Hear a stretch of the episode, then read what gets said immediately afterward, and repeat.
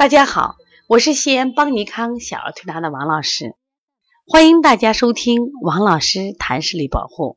王老师谈视力保护是二零一八年邦尼康面向社会暨王老师每日临床医话、王老师教大家看舌象以及黄老师讲临床三个公益栏目之后的又一档公益栏目。那我们为什么开设这档视力保护栏目呢？其实我们越来越发现，越来越多的发现，我们周围的孩子怎么都戴上了眼镜？有的孩子是近视镜，有的孩子是弱视镜，有的孩子是远视镜，有的孩子是斜视镜，有的孩子是散光镜，还有的孩子因为眼睛的病变带来了生活的痛苦。怎么了？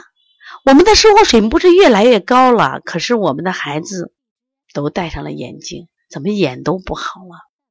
所以说。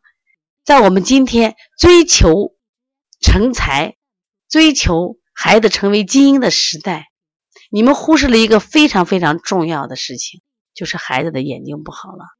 而且，如果你的孩子是高度的近视镜，或者是高度的远视镜或高度的散光镜，那么他们这些一旦到了成年或中年的时候，会引发眼底很多的病变，而且眼睛的衰老速度比身体的速度要衰老。二十年，提前二十年，怎么讲？比如说，你可能是个四十岁模样的人，但你的眼睛已经六十岁了，说危险特别大，老年的这种眼疾病就提前到来了。所以说，我们要孩子学习好，更希望大家身体好。在这里，我给大家说一下，澳大利亚这个国家，那就是全世界近视率、视力保护最好的一个国家，但是它教育水平是非常高的。今天我想分享的一个主题是四岁的孩子零点六视力正常不？其实谈到这个案例的时候，是一个说起来让人掉泪的案例，因为这个妈妈在家里哭啊。那这个孩子四岁的时候，幼儿园就正常的例行检查视力，那么四岁他说视力是零点六，那么有的孩子可能是零点八，有点一零一点零，那么往往一点零的孩子，我们都认为他特别好。哎，你的孩子没问题，好着呢。零点八的，嗯，不错。零点六的视力，嗯，你的孩子可能是弱视了，或者说你就近视了。然后呢，家长呢自己也没有可能再经过多方面的去检查，然后就开始呃踏上了治疗弱视的之路。然后呢，整整呢呃治了两年，这是我们其中一个孩子的案例，练两年。两年后呢，妈妈呢约了呃一个非常非常有名的专家来复诊。结果，这个专家拿到这个孩子的化验单的时候，就说：“你孩子压根儿就不是弱视，他是好端端的一个正常眼睛被过度治疗成今天的近视眼了。”晴空霹雳呀！这副家长受不了啊！他我们真的是在一个医院里去治疗的呀，怎么能会出现这种情况？他简直是不可信呀！在这里还就谈到四岁的孩子到底该多少视力？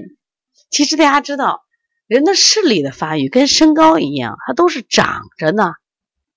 一个四岁的孩子不可能一点零、一点二的视力。如果一个四岁的孩子一点零、一点二的时候，他毕竟是近视眼，因为他提前发育了嘛。中这个在谈视力的时候，这样一句话叫“满则亏”。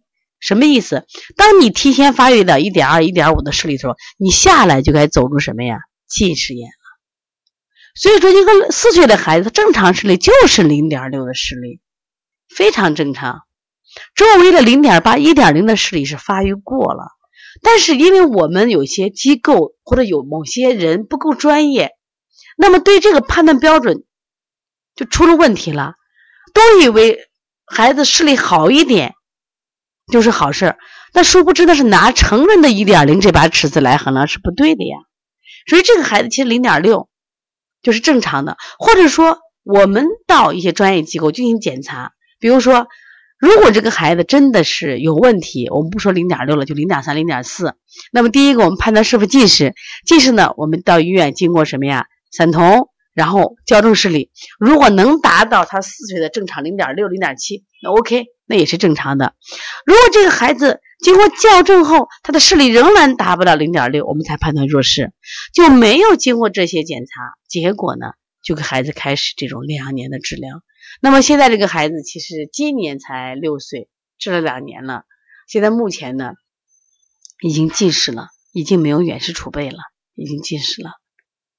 呀，家长说呀，后悔死了呀！我能不能把我的眼睛换个孩子呀？父母相气而哭，就是父母对着哭啊。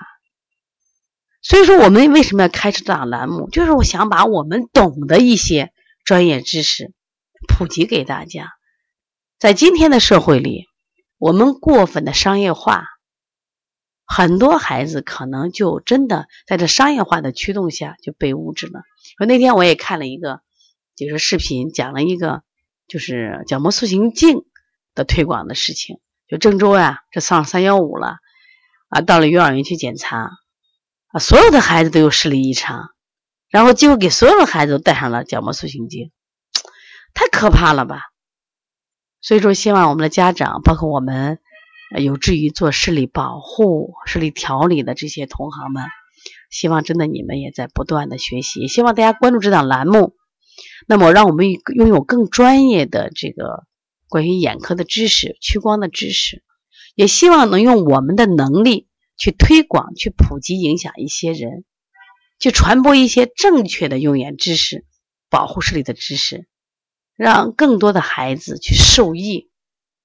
不能让无知是伤害了孩子，因为视力是一辈子的事情。